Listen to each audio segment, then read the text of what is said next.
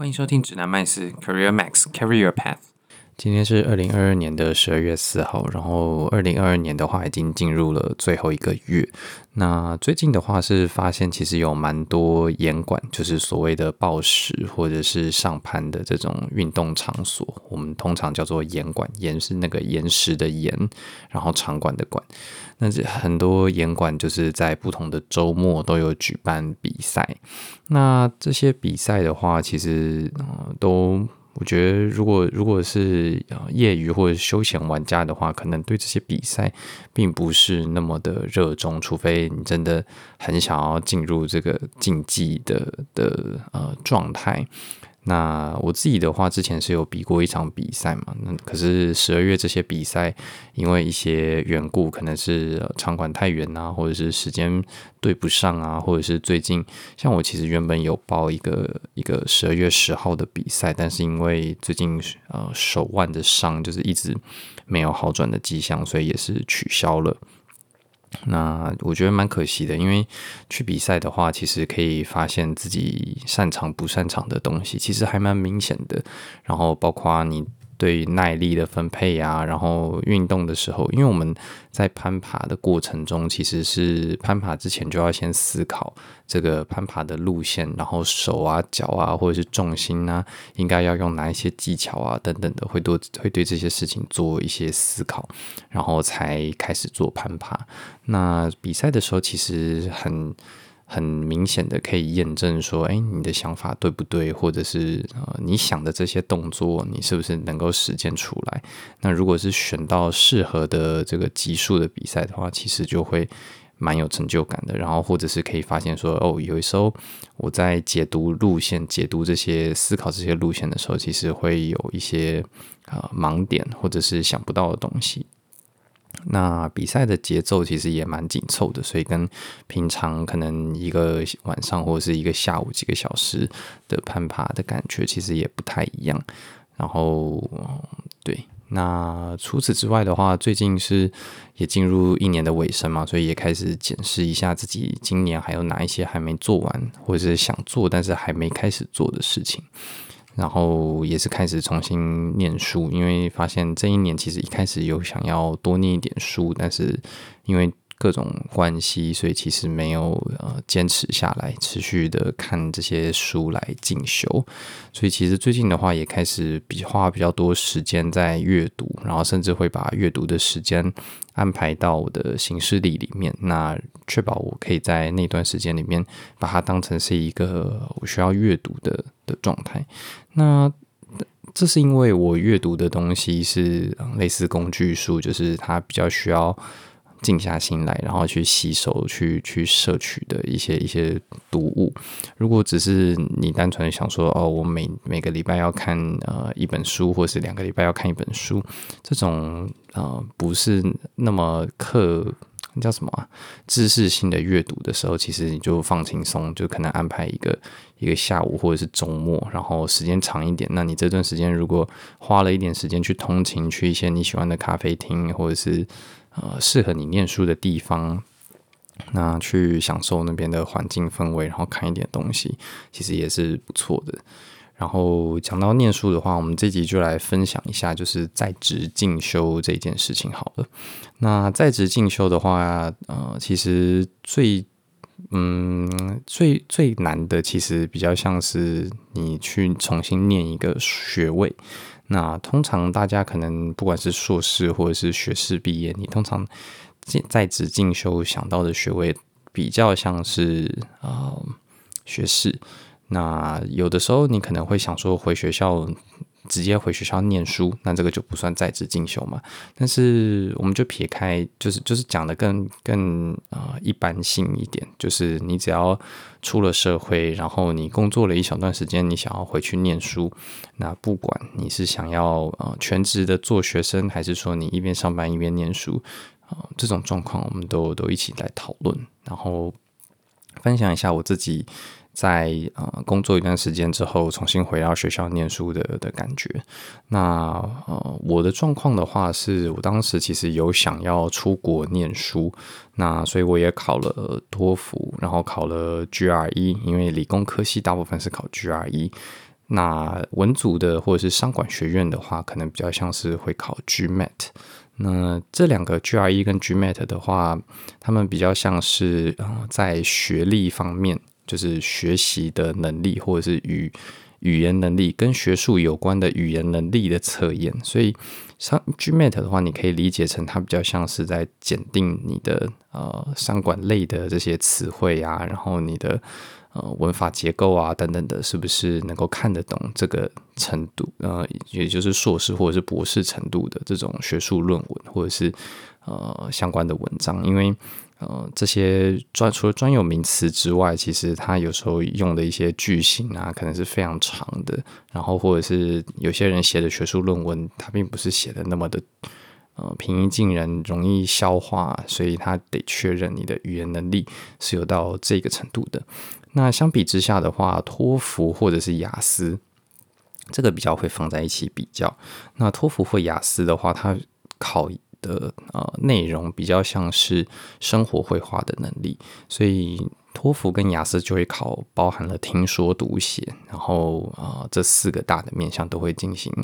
呃考试。那 GMAT 跟 GRE 这种学术能力的测验。的话，它比较像是会考阅读跟写作，听力好像是没有。然后呃，我记得啦。然后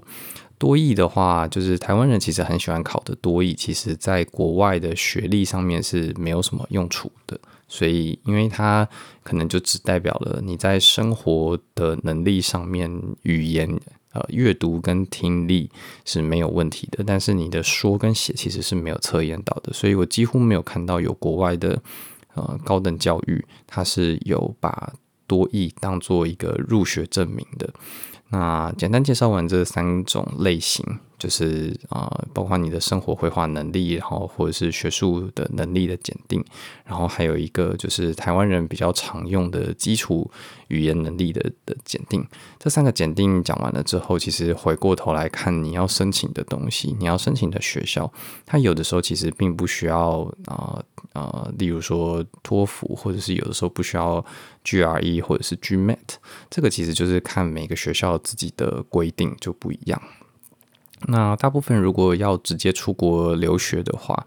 呃，假设以美国为例好了，你可能基本上就是需要一个托福，再加上一个 GMAT 或者是 GRE。然后如果是英国的体系的话，你可能比较会考的是雅思，再加上可能 GMAT 或者是 GRE。那 GRE 跟 GMAT 算是比较全球通用的，呃。这个考试，然后托福跟雅思的话，常常啦，常常大部分的学校也都是两个都可以接受的。那你就只要去选一个你比较容易做测验的，或者是你拿到的分数比较高的，或者是你可以去看哪一个比较方便，你就去选一个。那至少在做测验之前，你可以先看一下你的目标学校的招生简章里面是不是有针对测验有一些规定，例如说哦，他只收托福，或者是他只收 GMAT，那他不收 GRE。有一些商管的学校它比较特别，因为它的科系可以接受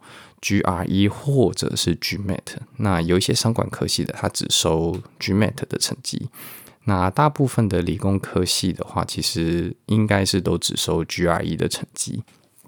所以你可以去看一下你目标的几所学校，可能呃大部分可能会是五到二十所不等。你就先去扫一下，就是这些学校，他们大概现场现在有公布招生简章的话，你就可以看一下他们招生简章里面的规定。那如果他们现在是没有公布招生简章的话，你可以去看一下去年的招生简章，这个应该都是可以查得到的资料。甚至网路上会有一些网站，他特别去把这些招生简章收集起来，然后可能还会叫你要付费下载什么的。那相比留学成本来讲，这种都是小钱呐，所以呃，你只要注意自己的个人资料不会被盗取，然后呃，资讯安全有做好。那如果真的需要付一点小钱，就付给他。这个真的跟你跟你留学的费用比起来，真的是九牛一毛。然后呢，呃，你。做好这些检定考试的呃资讯收集之后，你大概就会知道说哦，我大概要考什么样的考试，然后目标分数大概是几分。例如说，呃，美国比较顶尖的啊、最顶尖的那一群的大学，像是 MIT 啊，或者是常春藤联盟的这些学校，大概多福、托福都是会要求一百分，甚至有的会要求到一百一十分以上。托福的满分是一百二十分，然后他听说读写四个面向。各三十分，满分是三十分，所以他的要求变成是，你在一百二十分里面，你可能至少要一百一十分，然后可能甚至有的时候会针对说哦，你的口说不可以低于二十五分之类的，他们有的会有这种特殊的规定。那你收集完这些资料之后，你其实就会知道说。你大概呃，如果你托福考到了什么分数，哪一些你想要的学校会可以申请，哪一些可能是没有办法申请的，又或者说你可以在考之前知道说，哦，那我的目标分数大概会是几分？那你真的去找老师，不管是找补习班，或者是家教，或是你自己念书，你都会比较有方向。你可以去找自己比较啊、有进步空间的，能够进步的范围去做努力。那台湾的话，其实也有蛮多不错的补习班，例如说托福的话，大概最常听到的就是呃送佛计划，送送那个算什么？送你去呃也不是送礼的送，然后佛是佛教的佛，送佛计划，这个算是啊、应该比较偏小班制，但是我觉得还蛮精致的。我自己很久以前有去上过这个送佛计划的一些课程。然后大概是大二的时候吧，那一直到我出社会，呃，也就是大学毕业五年左右之后，我再拿这些送佛计划当初。在大二的时候跟我讲的这些概念，例如说作文大概要怎么写啊，然后听力啊、口呃口说啊怎么练习啊，然后阅读有什么技巧啊等等的，我把这些东西复习一下，然后做了一阵子的准备之后，我再去考托福，还是有考到我呃目标的分数，所以我觉得他们教的东西算很不错的。那如果是 GMAT 或 GRE 的话，大概比较常听到的可能就是 A two GMAT 这一间呃补习班。A two 就是 ABC 的 A，然后一个二 A 二，然后 GMAT，然后你就可以看到它其实有开 GRE 的班跟 GMAT 的班。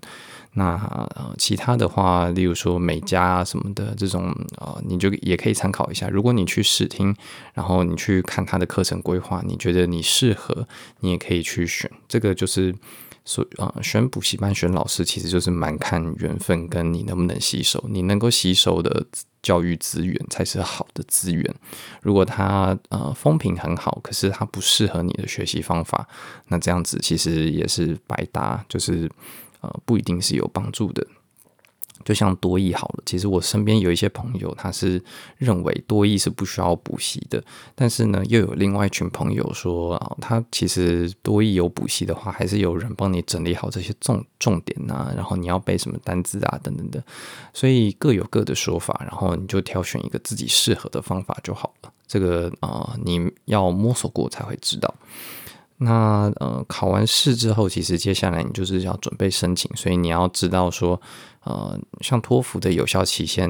我不确定最近有没有改啦，但以往都是两年，所以两年之内你的托福就会过期。然后 GRE 或 GMAT 大概是五年，所以你其实啊、如果目标是两年内要做啊、出国，或者是说。呃，你五年内有可能会想要出国念书的话，你现在有一点时间的话，你可以先把 GRE、GMAT 考。考起来，然后等到你真的快要呃出国了，你可以再去把托福就是再考起来。那当然，这两个考试，大部分的人状况可能是啊、我现在突然觉得我需要了，然后我只有一年左右的时间做准备，然后我这两个都要呃同时在这一年之内考完。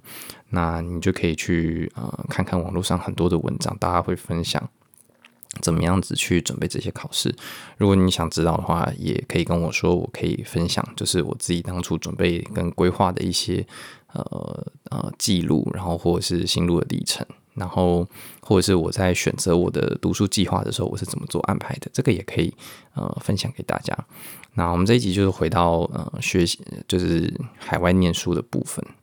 就是你去看了你目标的学校之后，你其实大概就会知道说你要准备哪一些资料嘛。那刚英文考试只是第一关，第一关就可以讲了，就是十几分钟了。所以其实后面的东西，呃，也很重要。就是好像很多人都会觉得，哦，只有出国念书的准备，其实只有考试，其实不是。其实真正重要的是你考完试之后要做的事情。那当然，第呃，国外的假设以硕士来讲好了，美国的硕士不外乎就是要求啊、第一个你的啊、呃、以前的成绩单，这个没什么好讲的，因为你已经呃毕业一段时间了，成绩也没有办法改变了。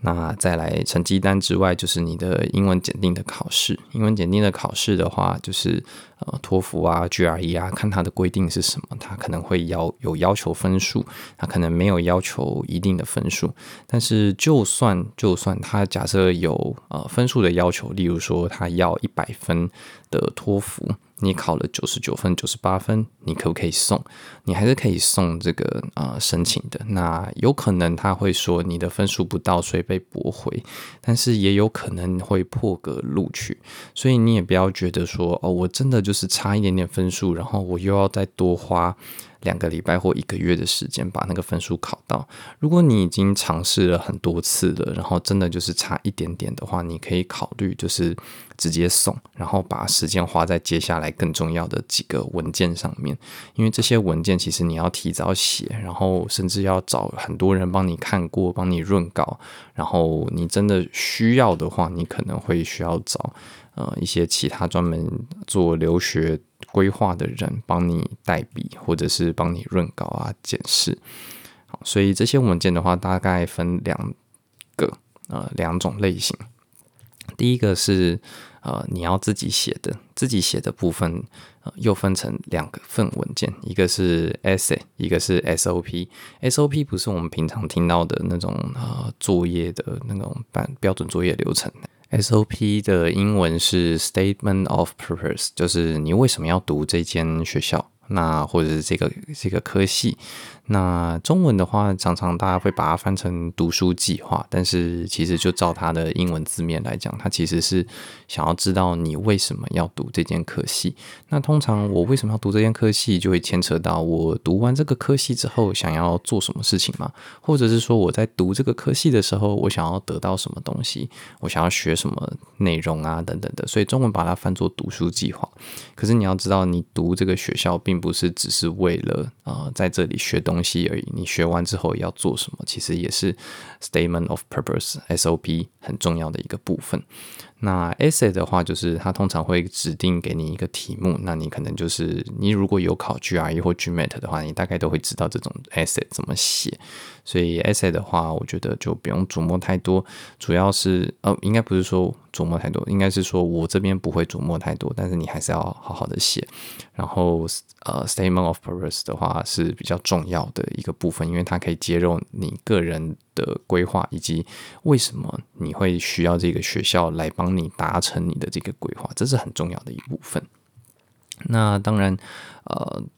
自己写的部分哦，还有一个，不好意思，我刚才忘记提到的，就是除了 SOP 跟 SS 之外，你自己写的部分还会有一个呃叫做 CV 的东西。CV 的话，呃，跟履历有一点像，只是履历通常我们会要要求压缩在一页之内。那 CV 的话，通常你可以写长一点，就是你把你所有的人生的丰功伟业都放进去也没有关系。你在发表过的期刊呐、啊，你在任何呃。杂志或者是部落格写过的文章，甚至是你自己在 Medium 上面写过的文章，你其实都是可以放上去的。这个都算是呃 CV 的一部分。那除此之外的话，第二块就是别人帮你写的东西，这个其实就只有一种，叫做。Recommendation of letter 就是推荐信。那推荐信的话，呃，通常对学校来说，应该是别人帮你写，然后他们会要求两到三份不等的推荐信。所以，当你确定这件事情最好是发生在你有呃你的 CV 写好了，你的 SOP 也写好了，你的 essay 也写好了，那然后你接下来申请的阶段，你剩下推荐信，然后你可能还有。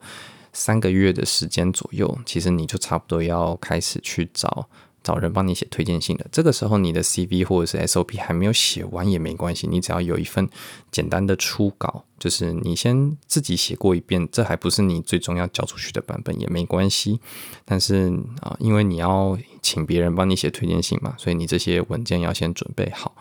那呃，通常在写推荐信的时候，呃，会有两到三个要求的人不等，那你就可以去思考说，呃，你在 SOP 或者是在一些 sa 里面提到的你的人格特质啊，你应该要用什么样的推荐人的角色来呈现？所以，所以你回学校念书，你的推荐信不一定全部都要是来自你可能大学或者是在台湾的研究所的教授。的推荐信，因为有的时候我们跟这些教授，呃，可能就是上过他的课，然后可能他也印象也不是很深刻，然后尤其你又毕业了一段时间，你突然叫他回去写推荐信，他可能也记不太得，所以我们才会需要准备前面的这些资料嘛，就是一些呃履历啊、CV 啊，然后你的 SOP 啊。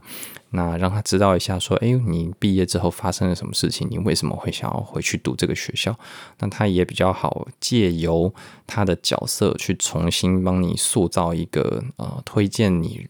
像呃像这间学校推荐给你的呃理由。那通常我们也不会请一个推荐人写。假设你申请十间学校好了，通常不会请一个推荐人写十份。这个其实呃蛮复杂的，因为有的时候有一些学校他们的要求是呃你要把推荐人的联络方式给他，例如说 email，然后呢学校会寄呃推荐人的填写的这个表单到这个 email 里面，然后是推荐人自己上去写。所以其实，就算就算呃，台湾很多推荐人喜欢做一件事情，就是你把东西写好给我，然后我就帮你贴上去。有些推荐人会这样子做，但是就算是这个状况，你叫他操作十次，其实还是很繁琐的。所以通常一个推荐人，我们只会要求两到三个。呃，学校或者是科系，那再多的话也也没有问题啊，只要对方愿意帮你，然后他没有脸色一沉，我觉得都没有关系，就看你们的交情。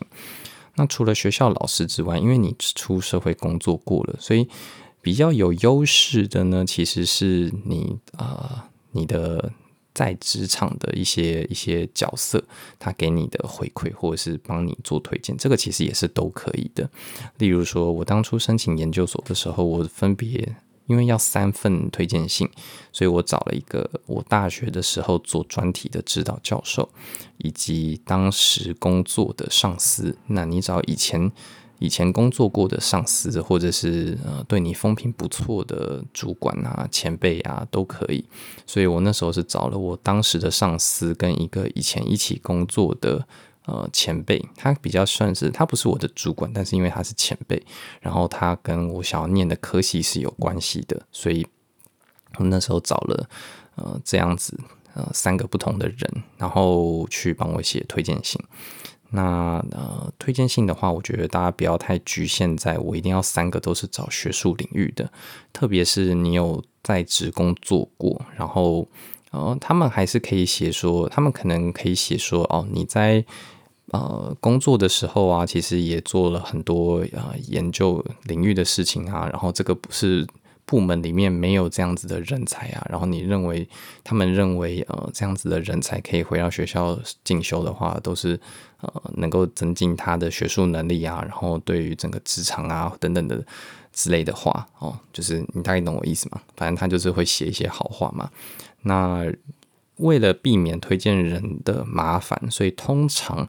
我会先准备好一份呃推荐信的草稿，必要的时候他们直接拿这一份去贴复制贴上也不会有问题的。所以你可以站在你呃，或者是站在这间学校好了，他想要看到什么样子的角色，说出什么样子的话，那你可以把这一份呃推荐信的内容，你可以去询问呃要帮你写推荐信的人，他需不需要这一份文件，但是你自己。先想过，那些你写过，你就会知道你为什么要找他嘛。因为你找他一定是，例如说我当初找我的上司，那我当然是希望他帮我讲什么什么样子的事情。例如说，哦，我是一个很认真负责的人啊，等等的。然后，呃，那某种程度上就可以描描绘成他交办给我的任务，就有点像是教授给我的作业嘛。那我就是都会好好的完成，然后品质都很高啊，等等的。然后或者是我的前辈呃给我的回馈，可能我就我觉得着重在说哦，Max 是一个呃沟通上非常良好的人啊，然后等等的，他会帮助。呃，带领或者是带领其他同事一起完成一些专案啊，等等的，看你想要描绘的人格特质是什么，而不用都局限在学校跟学术方面。那如果你的推荐人说不用这份推荐信也没关系，所以你呃你在请别人帮你写推荐信的时候，你可以。呃，先表达来意，就是说哦，我最近就是想要申请学校啊，然后想要请你帮我写推荐信。那，如果他同意的话，你就说，哎，那我再寄资料给你，相关的一些资料，包括学校的资料，哦，科系的资料，其实也都要寄给对方，因为对方才知道是。可能会有哪一些学校来请他写推荐信嘛？然后这些学校的背景是什么？然后一些招生简章的连结或者是招生简章的重点，帮他整理好，那他比较知道说要往什么方向去强化。同时呢，你说你会寄这些资料之外，你可以再问他说：“诶，有没有需要你帮他们草拟一份推荐的内容？”那如果他说要的话，你就可以把这份内容就是呃付给他。那如果他说不用，好像有些人很少听到这种案例，但是我自己身上我是真的有一个推荐人，他是说不要，他他不用，就是他会自己帮我写。好，这这蛮蛮特别的。然后呃，但有一些推荐人，他可能就是真的是复制贴上；有一些人推荐人，他可能会说哦，你还是可以付，然后他会参考参考我写的内容跟结构，然后去做一些润滑或者是修饰啊，然后。呃，用他自己的话重新表述一次，这个都是有可能的。所以你就是去询问，然后礼貌的问说，那需不需要附一份这种推荐信的草稿？然后呢，最后你假设真的要出国念书的话，最最最重要的。最最最重要的就是申请的时程一定要看仔细，就是你什么时候要缴费，你什么时候要准备好这些文件，这些文件上传的时间是什什么时候，推荐信最晚什么时候要补充，你有任何的问题都要尽快跟学校的这个招生的单位去做联系跟洽询，有需要他们通融的，你就是赶快去啊询问，然后问说可不可以通融。那以及最重要的就是所有的规定呢，都是可以破格的。例如说，我刚刚最前面讲的，呃，你的 GPA 的分数可能搞不好学校也有限制，然后或者是你的 GRE 啊、托福的分数，可能学校也都有限制。可是这些限制呢，其实你真的真的呃送出去了，然后你的其他的文件都很棒，那他们还是有可能会给你破格录取。那你真的真的没有录取成功的话，你损失的就是那个报名费。那我觉得，当你真的非常想要出国念书，而且那一间真的是你梦想的学校的时候，你多缴这一份报名费，去换一个可能会被破格录取的机会，这个赌注其实并不算太复杂吧？我们都会买彩券跟运彩的，这个 CP 值应该不算太低吧？我觉得大家还是可以勇于尝试。好，那今天就先分享到这边。那下次的话，我再分享就是我自己念线上硕士的一些事情。